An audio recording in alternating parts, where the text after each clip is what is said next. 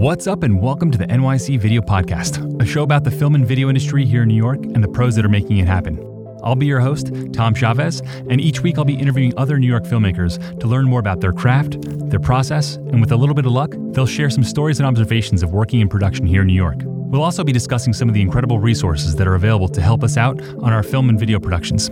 If you haven't already, follow the show on Instagram to see past guests, discussion topics, and be sure to make your voice heard by suggesting future episode ideas. John Sherburne here, producer for the show, and this week is the first of a series of producer picks, episodes that I organize, host, and produce myself, all with the purpose of bringing a new voice in film onto the show. Don't worry, Tom will still be in the studio, but you'll be hearing from me from time to time as well. This week we interview Alden Peters, a filmmaker who has made his name creating award winning documentaries and short films that all focus on LGBTQ issues. He works as a video editor for multiple news outlets, currently with a recount, and has been a writer, producer, and director for some great bodies of work. His films have been nominated for and won numerous awards at film festivals around the world, and he's a great resource for anyone looking to get into the creative end of filmmaking. Alden's work is exciting because he's involved in one of the fastest growing and cutting edge subgenres of film today. Queer cinema, and even its queer themes in TV and film, have made major breakthroughs in recent years thanks to focus from major streaming services like Netflix and HBO. And Alden is creating truly unique work from the ground up, locally here in New York City. I'm excited to get into the episode after a quick word from this week's sponsor. Even filmmakers need to eat. When you're on set for 10 to 12 hours, you want something that not only tastes good, but is also good for you. If you're looking for a killer catering service here in New York, check out Alex's Catering. Their menus are 100% organic and they make everything fresh. Alex brings 18 years of culinary experience to the table each and every day, with a wide range of menus to suit any crew's dietary needs. Their comprehensive menus contain impressive selections of American, Thai, Chinese, Mediterranean options, and more. Their online portal allows crew members to easily and quickly make their own selections from their phones, tablets, and computers. You can visit their website at alexamcatering.com, that's A L E S A M catering.com, or shoot them an email at alexcateringrj at gmail.com. Now, let's get back to the show. Hello and welcome. I know I'm not the usual voice used to hearing at the top of the hour. My name is John Sherburne, and I produce everything you're going to see, hear, and read in regards to the podcast. And today is the first of a few episodes that I will be sitting behind the mic for, but don't worry, Tom will still be the voice of the show. Today we're joined by Alden Peters, a director and producer who has created multiple award winning short films, produced some excellent audio video content for the web, and is a great example of what an inspiring New York filmmaker looks like. Alden, how are you today? I'm really good. How are you? Pretty good. It's good to have you on. I'm excited for this. Before we get into your background and mm-hmm. all that kind of stuff, I want to get kind of a profile on what the work you do now is for the audience. So, uh, as a filmmaker and creator, what kind of stuff do you focus on? What pays the bills? What do you like to do? All that. Sure. I work on content from documentary films to news, online web video content, um, and uh, narrative films as well. All of it usually uh, exploring queer themes and queer characters. Um, the news stuff is what pays the bills. I'm a, a video editor and motion graphics artist um, and have been for the last few years at different um, news companies. Um, and up until maybe like 2016, I had been doing mostly primarily documentary work and then uh, transitioned into doing more narrative uh, short stuff, which I hadn't done since like film school way back in the day. And so, yeah. That's exciting. Yeah. So um, let's break these things down a little mm-hmm. bit more. So for the the news angle of things, what are yeah. some of the places you've worked for, and what does um, I guess a day in the life of that look like for you? Uh, so I've worked at Mic, at HuffPost, and now I'm at a company called The Recount. Um, and I've had various different roles at each of those companies and sometimes very different roles within those companies. Um, and so that has started back in the day of like Facebook video with, you know, the square videos with the text yeah. on screen stuff. So it's just pumping out as much of that as possible. Uh, then into like producing more series and stuff for those companies. Um, then working on an explainer series at HuffPost for a while and then now at the recount, um, I was part of the the team of its founding. It was founded by John Heilemann, who's a journalist and MSNBC contributor, and John Battelle, who co-founded Wired. They co-founded this company called The Recount, and I was part of this first team that was hired Um, we showed up in a boardroom and we're like, okay, we want to do news video. What are we going to do? And so we started the company from the ground up, and it's six, it's since expanded into um, doing, I guess, more or less your typical online journalism um, video stuff. But I will say it's pro- of all of my experiences in you know web video, it's been run better than than all the other companies that I've worked at. What general problems are you used to seeing in some of these web video companies that aren't present at the recount? Oh, they don't understand video production, period. They don't know what it takes to go into a piece of video content. I think um, they were used to all of these SEO written articles, and video content was kind of treated the same way that a written article was. Um, but they didn't quite understand the amount of labor that goes into it. So it tended to be a lot of um, upper level management folks who don't understand any of the process, over promising. Uh, that kind of rolled downhill onto the video teams. Uh, burnout was out was crazy, and it was just directions of the company that didn't make any sense. And I think none of these companies found a way to make video profitable because it's such an expensive endeavor to do it well and to put in like the resources and the time to to get folks that can actually uh, make excellent journalism uh, is something that a lot of these online media companies weren't willing to do. I was gonna say that's the that's the storytelling aspect that is hard to have Yeah. non-creators kind of kind of get behind the handle on, right? Yeah, absolutely. And this is like this is the first company that uh, where the the head from the top down, everybody at least understands what goes into. If we're going to do a five minute motion graphics explainer, everybody knows what goes into that, so we can have timelines and expectations uh, met, and and so that's been really refreshing because usually it's it's crazy absurd deadlines like finish this 10 minute animated explainer tomorrow That that seems like something that's probably going to get easier uh, with time. You're going to see less of that as the average you know age gets younger in some of the higher end management stuff. Yeah, Mm-hmm. yeah. i hope so Yeah, I mean that's the the goal with our kind of work. I don't know. It's, it's very similar with podcast production, which is what I generally tend to do that pays the bills. And uh, it is hard. A lot of times you have bosses that don't understand. Um, Tom's great because he's a filmmaker, so he says like either he knows how to do it and he talks to me through it, or if he doesn't, he says, "Do what you need to do, explain it to me," kind of thing. I think a lot of the old school bosses they're not used to that, right? yeah well i actually like started a podcast with a friend of mine and like former colleague um, it was called shut up evan a podcast about gay shit and internet culture and evan was somebody that i worked with at Mic and he does a lot of like really good interviews and he's interested in pop culture and he was like hey do you want to start a podcast together and I was like, I mean, that's not really my thing, but how hard can it be? And boy, did I learn how hard, how hard Larry it is. David music starts playing. there, yeah. exactly. I was like, you know, there's no video component; it's just audio, so it should be should be half the amount of work, right? But that is not. Yeah, and that's a whole different beast, and I, I'd, I'd like to talk to you about that for a little bit as well. Yeah. Um, in terms of how, of podcasting, how did that change your view of producing and editing? I'm typically a very I'm like a do it myself kind of person, just usually out of budget necessity, but also just my mentality. I actually enjoy learning new skills and and figuring out what goes into part of a process before asking someone else to do it. And so I think that working in like a news environment with video, it, it allowed me to go faster for a lot of different editing and motion graphics um, when doing editing or motion graphics.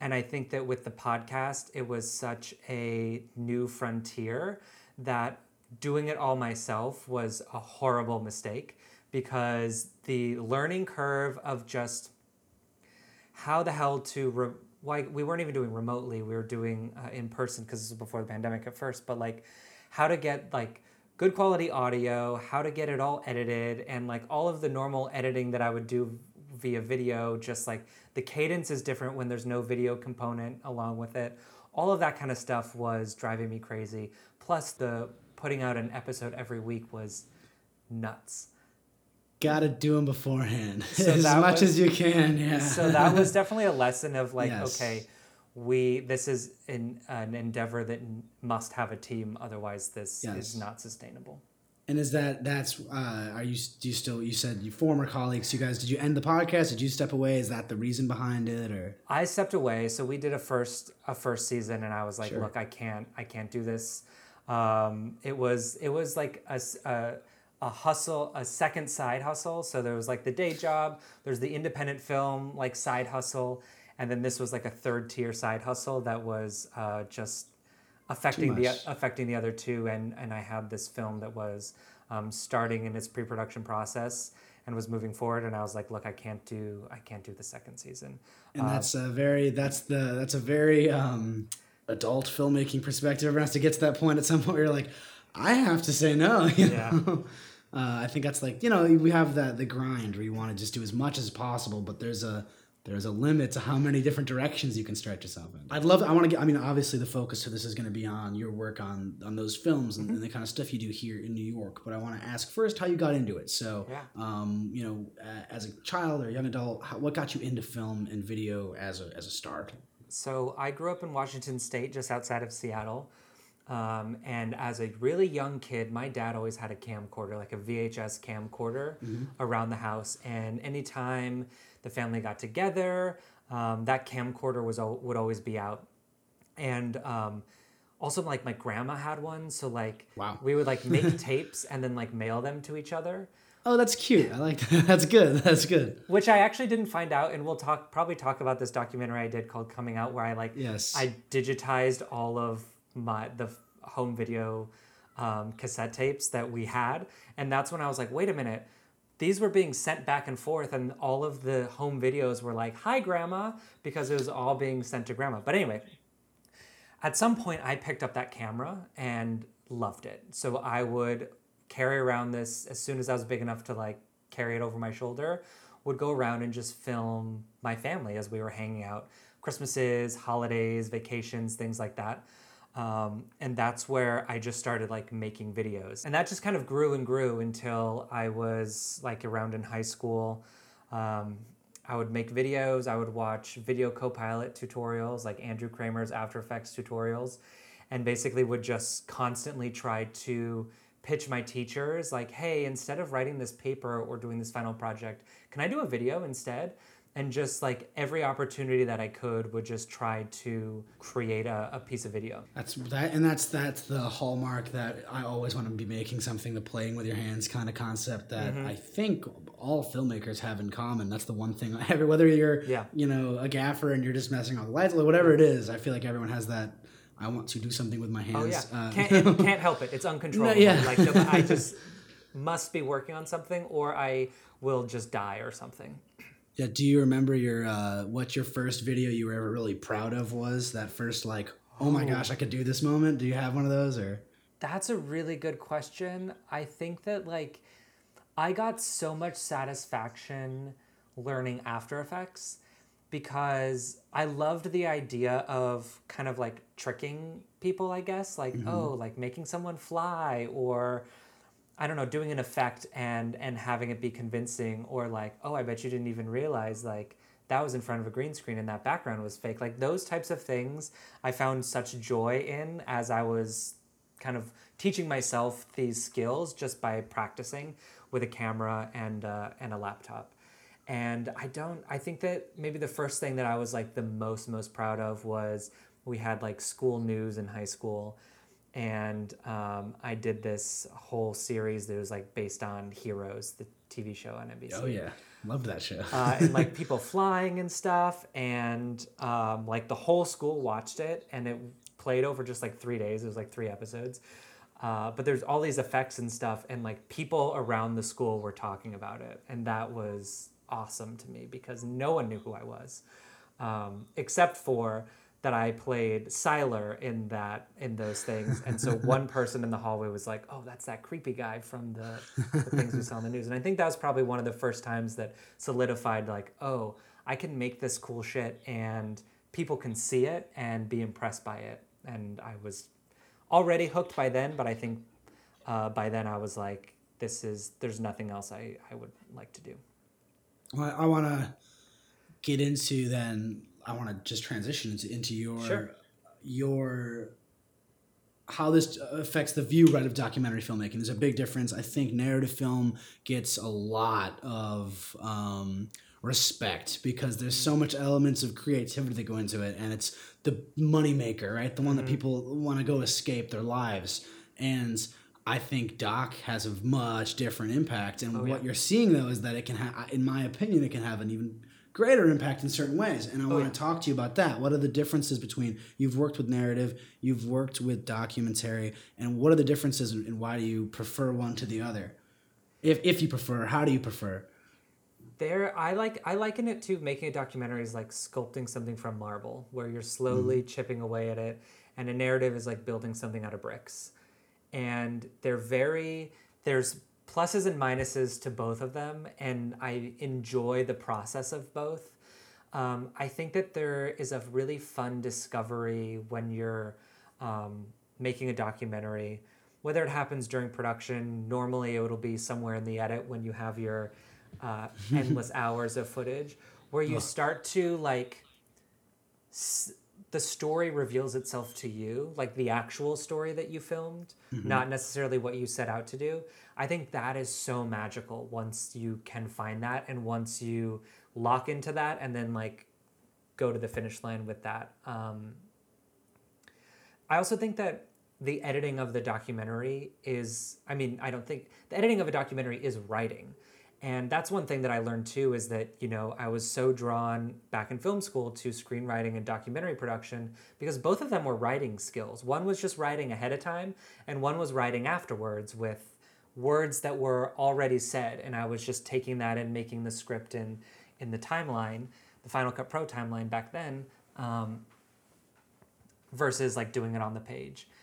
And narrative is such a different animal it's so liberating to be able to do whatever you want but the amount of like moving pieces and money i don't know. I don't think that i have a preference for either one. They both have Sure. perks. I'm right now in like the part of pre-production where things are just like a nightmare where it's like everybody has started like okay we're ready to go and everybody's sprinting and now it's like everybody's sprinting at the same time and everybody's trying to coordinate and like oh you didn't let us know you were doing this now this thing needs to adjust and like the clock is ticking and we only have so much time before production. So i think I'm, my current opinion is a little biased because i'm in the stressful part of it. Um, but i also think that like the process of like working with actors working with a crew and just kind of like creating something together is um, is very very magical. In a similar way that i think working with a real person is when you're doing a documentary where um, you're kind of just crafting the story on camera together the project that I'm working on now, and I'm, we can talk about it later too, but like it involves like some visual effects and doing these things that I also really enjoy. So part of it is like I'm really like geeking out on, you know, just the fact that we're doing a whole green screen studio day where I know that, you know, talk to me in six weeks and I'm will be cursing, I'm sure, with like all of the visual effects work that is going to be on my plate. Uh, but for now, it's just like it's so exciting to be able to create i guess it's like create something from nothing and and have somebody watch some watch the film get absorbed in the story and the characters and at the end just kind of be like haha it was fake and like we tricked you the whole time and like there's that kind of aspect to it that I think still very much appeals to me. I also just like enjoy watching like science fiction and uh, you know Star Trek, Star Wars, anything Marvel, all of those kinds of things. Um, so I just like making cool things, and I think that we're like being at NYU, which was very much this like indie film mindset. Uh, it wasn't so much about like cool, like snazzy stuff. It was more about like smoking a cigarette and like talking about the art. And so I kind of like ha was doing this documentary route, was in news for, have been working in news. And up until recently, when I had this epiphany with the podcast, after the podcast, when I left that, I was like, okay, I want to make something that's just kind of cool that I want to see um, that involves visual effects, that involves like genre stuff, but also can tell an important queer story that's important to me personally. Yeah, I- think the your the the queer cinema kind of spin that a lot of your work has is obviously very important, and, and it's very new. It's like the newest kind of genre of filmmaking that's in, in some way getting popular, as opposed to just being in a small audience's uh, eyeballs. You know, um, and so given uh, your experiences there, how has queer cinema, LGBTQ films, how have they changed? How has just filmmaking in general changed and, and, and what about that is exciting and interesting to you I remember when I was working on coming out, and this was back in 2010, 11 ish. And um, so, what is that, 10 years ago? sure yeah Oh my God. yeah don't think about that keep going So, it was like a decade ago, and I was talking to a friend and was talking about this idea of like, hey, first I came out to them and then was like, I want to make this documentary. And I remember they were like, do you really want your first like film to be a gay film? Because then you're going to be known as a gay filmmaker. And I had to think really long and hard about that and think like, oh, they're right. Do I want to be seen as a gay filmmaker? Do I want that to be like a label that's attached to me um, with all of its connotations, good and bad? yes But now, like you say, it's like people are like, it's all over the place, and I'm like, hello, Netflix, HBO, call me. Yes. Uh, if you're I- listening netflix hbo Whereas, like, it's really awesome because I think that there is um, so much opportunity for new types of stories. And um, the future of it is just more, more, more, which is great. And not at like the exclusion of other voices, but I think what's interesting is like the new perspectives that happen. So, for example, on this film that I'm working on, we hired, um, it's a queer film. Um, we have scenes of intimacy, and we brought on this intimacy coordinator. And they were just talking about um, ways of depicting intimacy, queer intimacy, the lens through which we're watching it. And um, there was also like the sci fi kind of like spin to it, but uh, the connotations there. And me, one of the actors, we kind of had just sort of like defaulted to like something like gay, like we've seen. And this intimacy coordinator just like blew our minds with other directions we could possibly take that scene. And I think that the film is going to be drastically different and much more improved because of that alone and and and ways that can feel very like new and fresh and super exciting and things that I have never seen before um, are going to be in this film. And this is just like one instance of one person on the team sharing their their thoughts on this one type of scene. And I think if you extrapolate through all levels of the creative process, it's not just about having a gay character. Um, it's not just about having a gay storyline.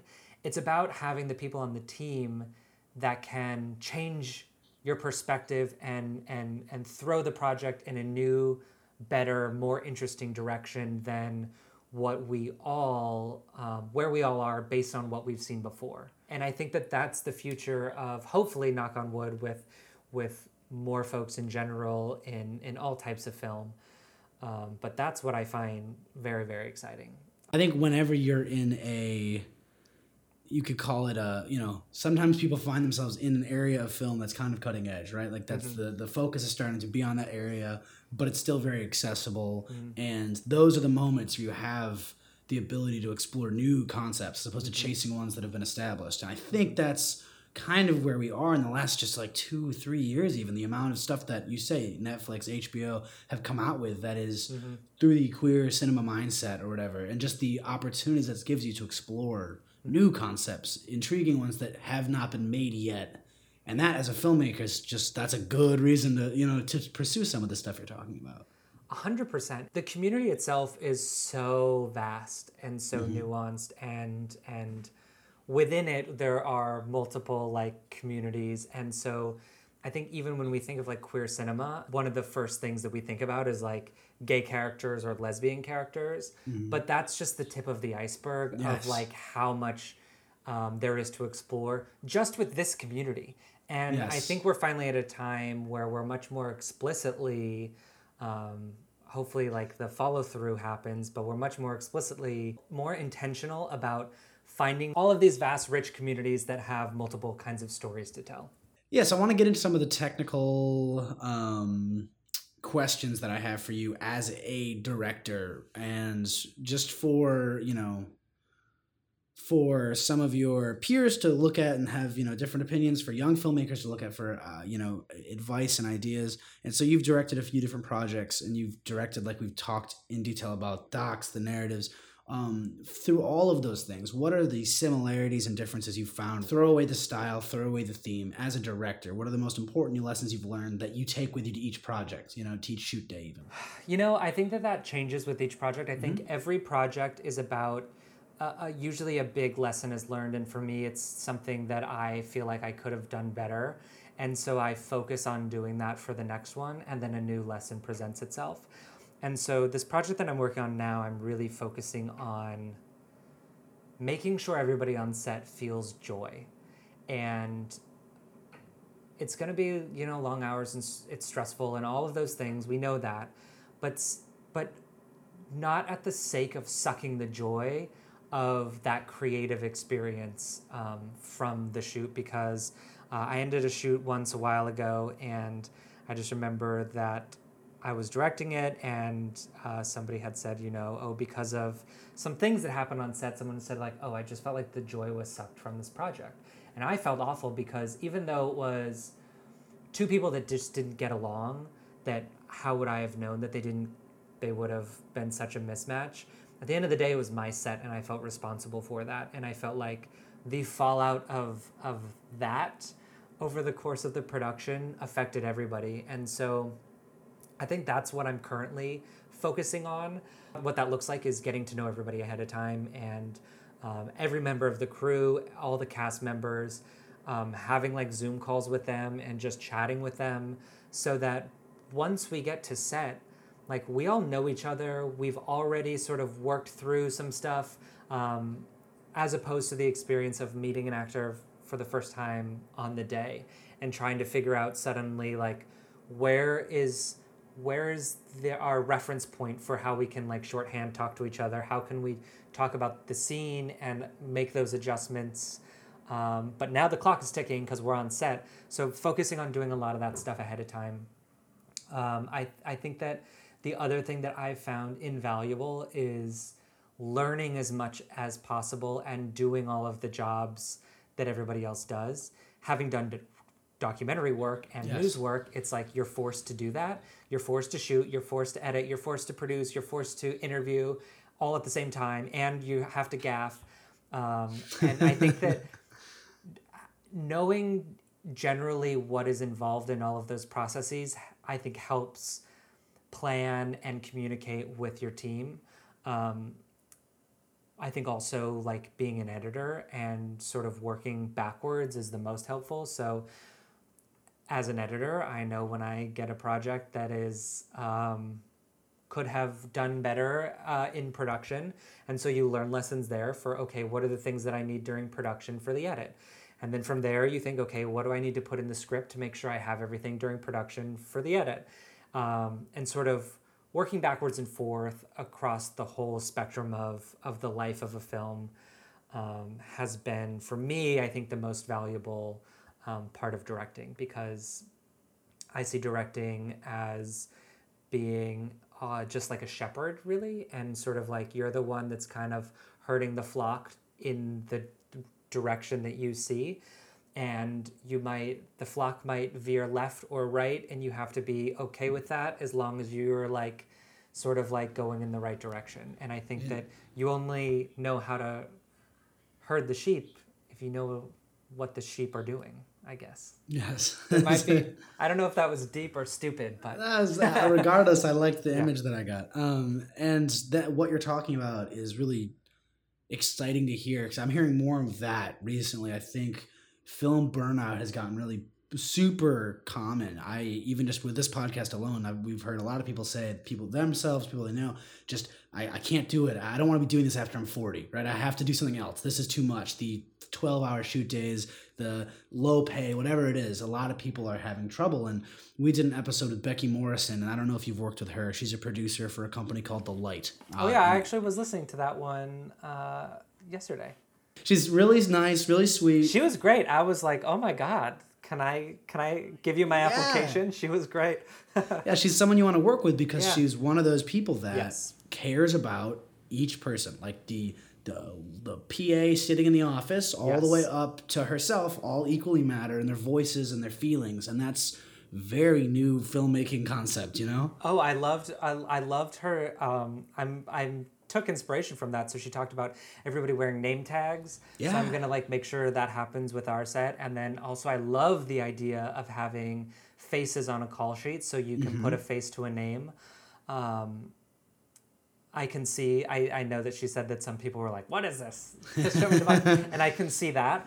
But Yes. I but I also think that like you can do a version of that, which is like, okay, on the day of, like we're gonna circle up everybody, and it's like everybody's gonna be introduced around the circle, and just so we know who each other are, and it's not just some stranger that you keep passing. Yes. And you're like, oh, I know they're in art department, but who are they? Yes, and I, I think that's let's you have to ride the line between making people feel the good thing, right? Making people feel heard and seen, and like they're not just a person on the set, but not making it feel too much like the icebreaker first day of class thing. well, and funny story though. Funny story. So I actually, out of college, I worked at a summer camp um, multiple years in a row. It was like a, a summer camp in Manhattan for uh, rich and celebrity children, but they Oh. had a full video and photo team documenting everything that the summer camp did, and we were editing like video montages so that the parents could watch what the the kids were doing. like Big Brother, like like the show Big Brother. Yeah, it was it was like it was kind of cute, but it was also just like, whoa, this is a whole nother tax bracket. Um, Yeah. though I can say, um, Sofia Coppola has seen my work because she saw the montage I did of her five year old and all the five year olds at summer camp one day. Where I was like, holy shit! The end of summer camp, the parents come and watch the final montage, and I was like, huh, Sofia Coppola is watching is watching my work. This is not how I thought that would happen. That's your new movie title, right? But- too, right? Friend of Sophia. It fits. Friend of it's Sophia- it's actually about Sophia it's about your journey. Um, but we all, everybody that worked at the summer camp had to do pre camp icebreaker stuff, which basically was summer camp. And who, especially the photo video team, it was like we were the ones like, there's like happy camp counselors, yay, they're teachers in there during the school year, and this is their summer job. And the photo and video team were like all wearing black and just like, do we really have to do this? yes. Um, in true form, like when in high school was happening. It's Yeah, the same. The film kids are not the ones you want to do icebreaker challenges with. But I will say it actually does make a big difference, and as uncomfortable it, as it, it always was, and as much as I hated it, I do appreciate what it did for breaking the ice in terms of like getting to know the people that you're around, sort of, and seeing the people you're around as people, and knowing their laugh and um, things like that. I think are actually like very helpful, even though it does make it simultaneously makes you want to roll your eyes, but is also like super super helpful. You're We're just cringing. kids at the yeah, end of the you, you it makes you cringe, but you're cringing alongside your teammates. So there's a there's a bonding level to The it. bond, the bo- you bond in the cringe. Yes, that's good. I um so I want to move into your current project in a mm-hmm. second here to kind of wrap up. But first, I'd like to talk about distribution because I think that's Yeah. something a lot of people don't know how to do till they're doing it, and that's not a good time to learn. Ah. and so when it comes to you know, say I am I've made my first short film you know i don't have any investors it's a very small project right mm-hmm. and i want to pitch it to and try to get it whether it's um, you know put into film fests or even after that you know distributed like i think you have something on prime or you just had you one Yeah. of your fam is on prime or something like that and, and so in terms of distribution onto you know distributing it to film festivals and then also distributing it with a major you know package how does that work how does that go down for the people who haven't done it before Yeah. So I have, for context for people listening, it's like I did a feature documentary coming out.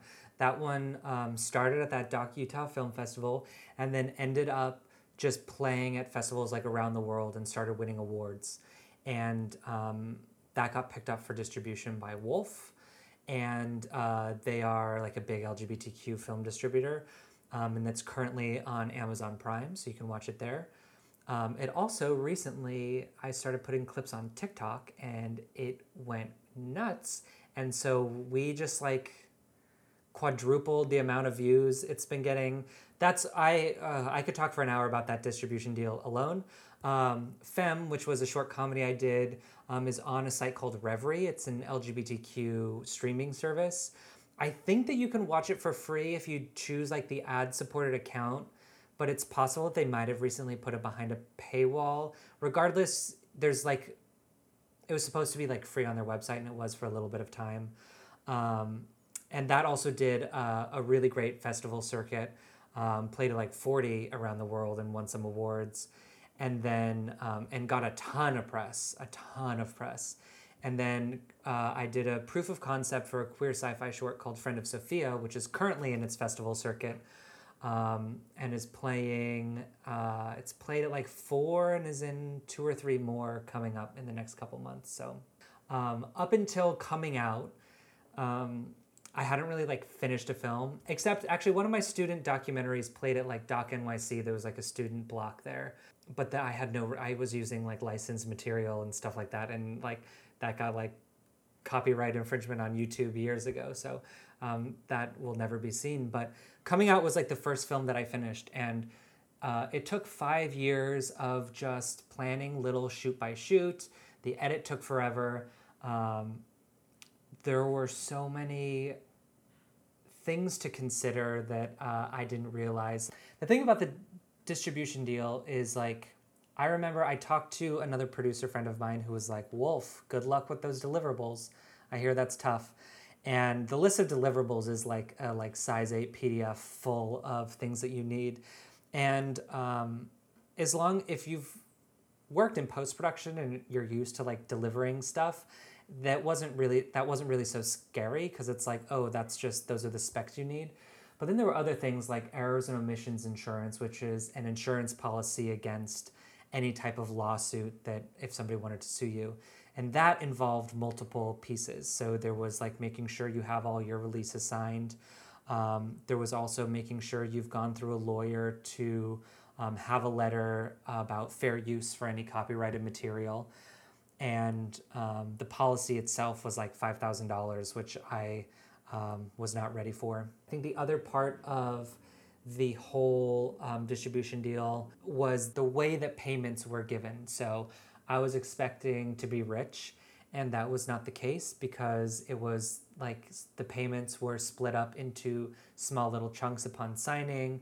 And the problem was like the fee that they paid was like covering the cost of the deliverables. So like it ended up netting out kind of even, um, which I wasn't really ready for. And then that minimum guarantee that they give you, um, they have to make that back plus all of the like advertising costs before you have your profit splits um, in that deal. So um, all that to say is that it was it's definitely not, has not been profitable um, by any stretch of the imagination. They still have to make back a ton of money before um, before there's any kind of revenue split.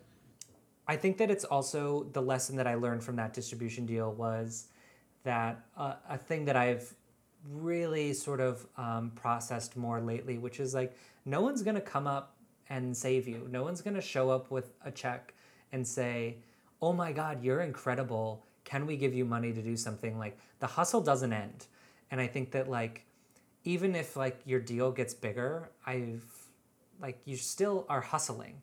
It's just the hustle like looks a little different, um, and it's like hustling to like at a different level, but um, making sure that every project you work on, this is what I tell myself is making sure every project I work on, um, I'm in it for the long haul, and so that I can make sure that I don't give up on the project or get too tired, and make sure that I'm like sustaining myself for um, a continued hustle mentality.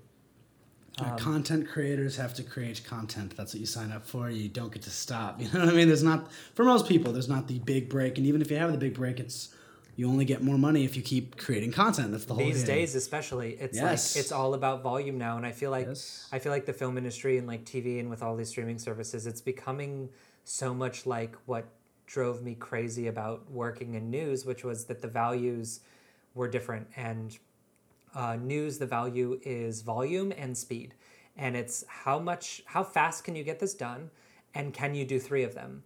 And it didn't matter how good it was by any kind of technical metric. Um, there were journalistic metrics of good for sure. But in terms of like our craft did not matter whatsoever.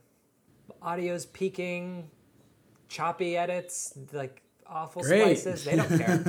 They don't give a shit. Um, and, and it was just about more more more more more. And then suddenly it's like that's kind of becoming the value add for the streaming service which is just more more more more more. Um, case in point netflix um, who i would happily work for any day if they're listening. But it's like eventually at a certain point they're just producing more and more and more content that becomes a little less and less and less unique Yes, I agree.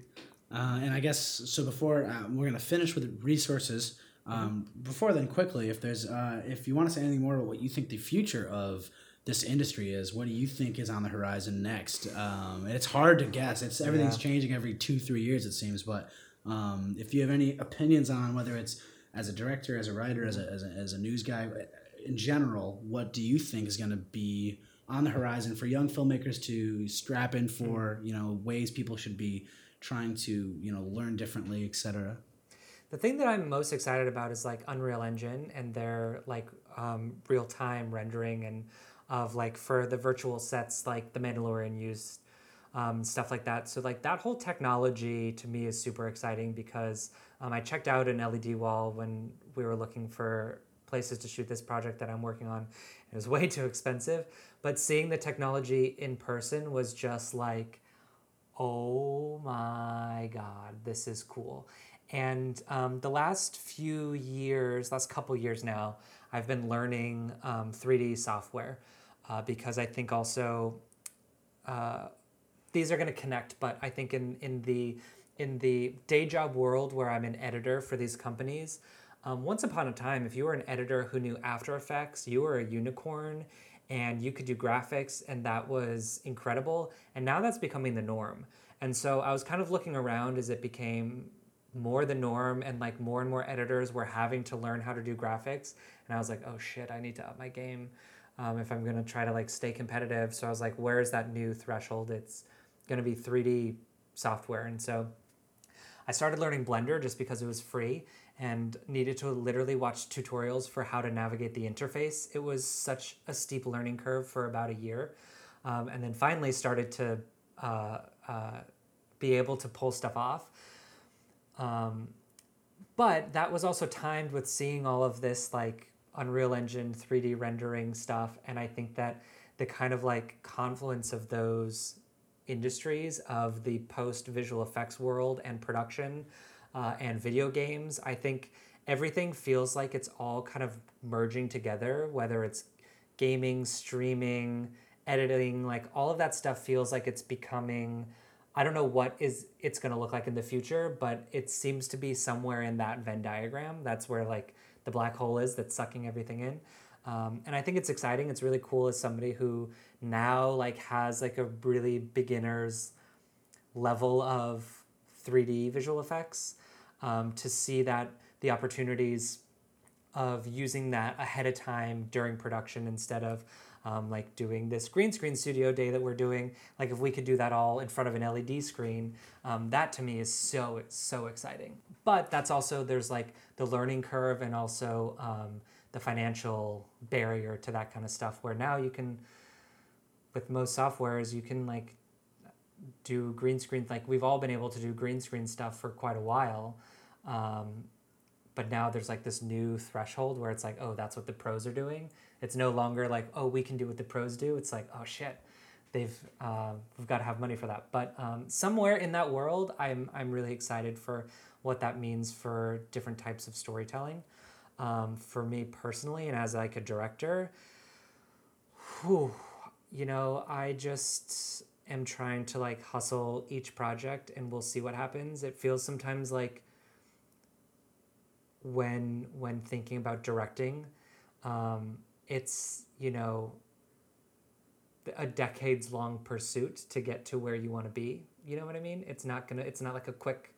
Uh, it's not a quick a quick journey, but then it's also like a decades long pursuit toward a target that's moving, that feels a little worrisome. Where it's like, oh, if you're Don't is miss. what type of director is going to be the director that's needed for the future? Yes. And is it somebody with a multifaceted skill set? Boy, I hope so. Um, or like I don't know. That's that. That's kind of like the the the question mark that I have about the future is like, is am I building up the skill set that is going to serve me at some point in the future once I've put in the decades amount of work that's necessary for me to kind of make the stuff that I that I really want to do. That's great. Um, well, so you know we're reaching our, our, our cap here. So um, before we go, I want to ask just if there's any local resources that you want to highlight right now. Anything that you want to say, hey, if you're in New York, please use these guys. Whether it's for post production, pre production, getting what, whatever it is. Um, who has helped you make your films possible? resources in the city that I um, have always found helpful have been um, fiscal sponsors for for for various films. There's IFP, which is now called the Gotham. I interned at IFP uh, back. That was like my first internship. Um, but their like support and the opportunities that they have once they're like fiscally sponsoring your project is really helpful for like grant money and resources and like the community there. Um, they had the Made Media, Made New York Media Center there for a while, but COVID shut that down. Um, um, I'm using Fractured Atlas right now as a fiscal sponsor, and they're great because um, they also provide res- like access to their nonprofit status in multiple ways. So, for example, recently, just today, I went to the um, TDF Costume Collection. That's the Theater Development Fund.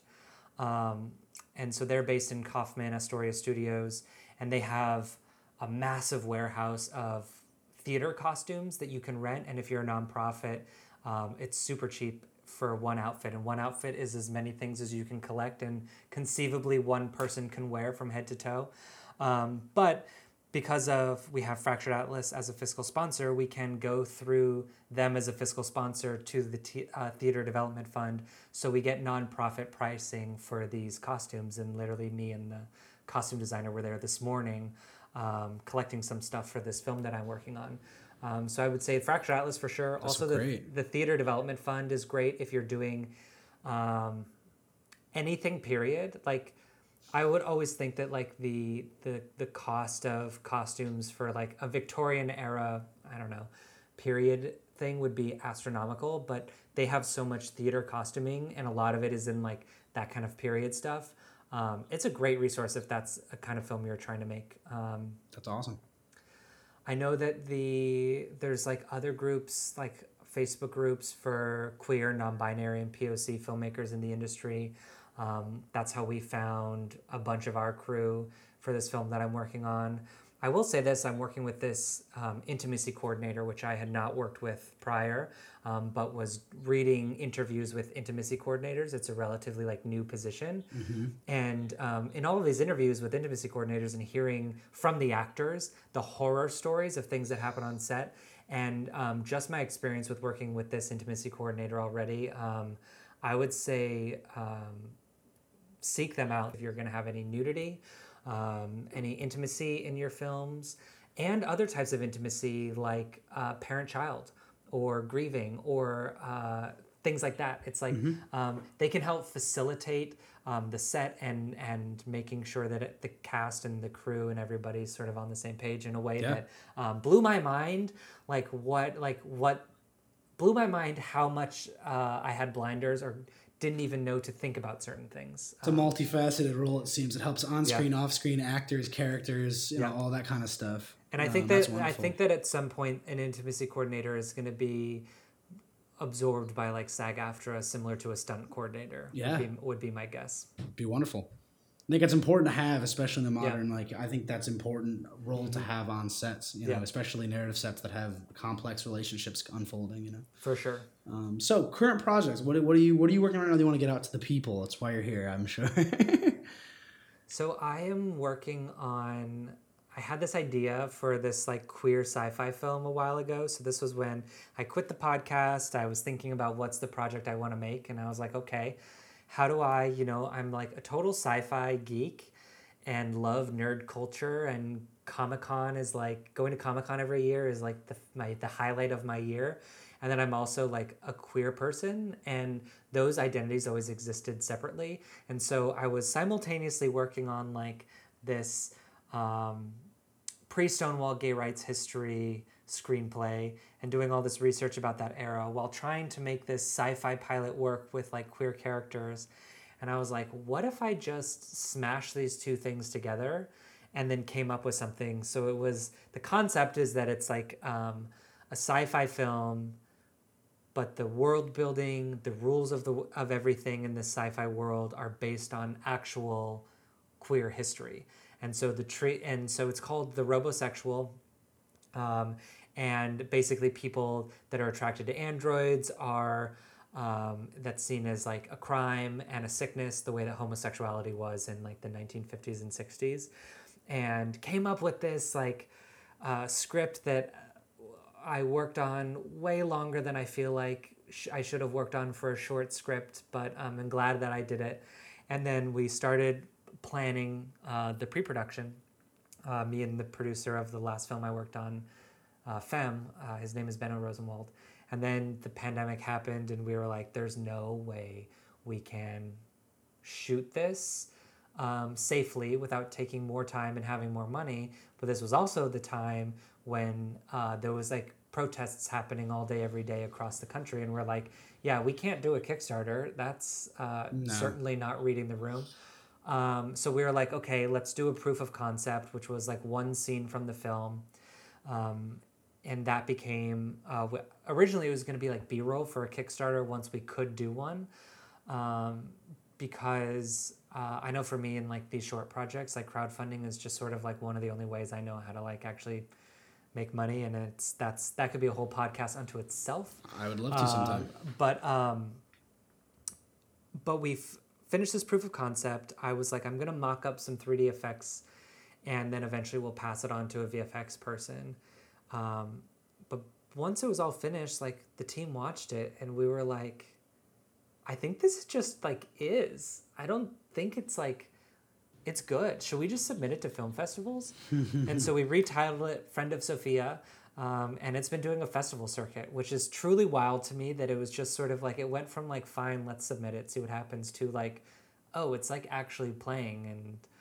And, and, uh, That's wonderful. it's it's such a weird surprise. It's weird to do it during the pandemic because it doesn't feel real. It's just sort of like um, this weird. I don't know. Mm-hmm. ya. time time is is blurry. Uh, but anyways, now we're doing the full rest of the film called the Robosexual, and we did a Kickstarter for it, and we're shooting in two and a half weeks, and um, I am so excited. It's it's coming together super well. Having the proof of concept just made the whole process easier because we all kind of know what we're doing already. Um, and the real exciting thing, uh, which we have not said publicly, is that we cast uh, Nana Visitor from Star Trek Deep Space Nine. She plays Major Kira Nerys. Um, and so like she's gonna be in the movie, and I ha- haven't wanted to say anything because it feels like I'm jinxing it.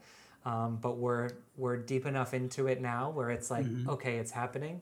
Um, but it's sort of like became this dream project that sort of blended all of my interests over time. Of um, it involves like the research of history and sort of like the documentary esque aspect of working on that with the visual effects and all the 3D stuff, um, and just kind of making something really cool um, and tells like a really um, heartwarming uh, queer story.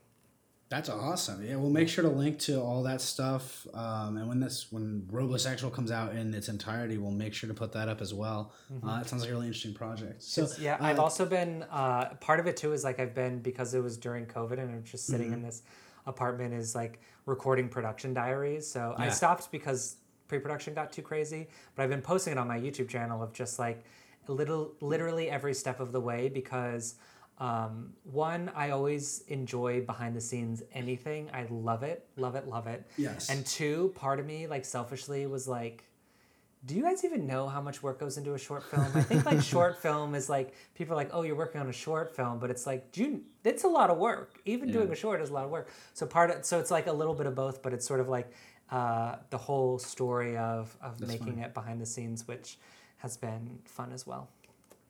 That's wonderful. Well, we will have links to all your socials, your YouTube, all that kind of stuff in the description of this uh, episode and everywhere we post it and stuff like that. Um, so hopefully people will see the production diary more, more of that kind of content. Um, but I want to say thank you for coming on today. It's been a great conversation. I'd love to have you back on sometime. For sure. This was awesome. I love like just talking shop. So this was like a total yeah. dream. Like I could literally talk for hours and hours just about like I know, like you, you literally asked me about distribution. And I was like, okay, so there's the air and omissions insurance. Step E. Let's talk about that kind of thing. And yeah, we'll, we'll definitely have you on about different things like that. I'm you know trying to, we're playing with different concepts for um, shorter episodes, longer episodes, things like that. So I'll definitely keep you in in mind because you have a lot of good stuff to say. Um, but yeah, so thank yeah. you for joining us today, and um, we'll be in touch thank you so much for having me. This was this was awesome. This week's episode is sponsored by my lighting company, Mastershot Films. Since 2008, thousands of productions have entrusted the Mastershot team to deliver and operate all the lighting equipment for their interviews, branded content, and social media videos. Our gaffers and key grips deliver anywhere in the tri state area. Visit mastershotfilms.com to see a virtual tour of our G&E vans and to see some BTS videos of our lighting setups that we've lit over the years. Save 10% on your first booking by using the promo code NYC Video Podcast. And now, let's get back to the show. Okay, so thanks for tuning into this week's episode with Alden Peters. It was great to learn about the ins and outs of distribution as well as his takes on queer cinema and the future of filmmaking. If you want to check out his work and stay updated on his film Robosexual, you can follow the links in the notes below. Lastly, if you're based here in New York and you want to stay informed about industry news and gain indispensable advice from some of your peers, be sure to subscribe and rate our show on Apple Podcasts and Spotify, as this will help others find the show in their feeds. You can follow us on Instagram to see past guests and listen to episodes based in your specific area of interest. If you have any questions or you'd like us to explore a particular theme on our show, DM us on Instagram. And finally, if you're interested in running a sponsored ad for your business or you'd like to be a patron of our episodes and engage with the New York film and video production community, amazing. Shoot us an email at nycvideopodcast at gmail.com.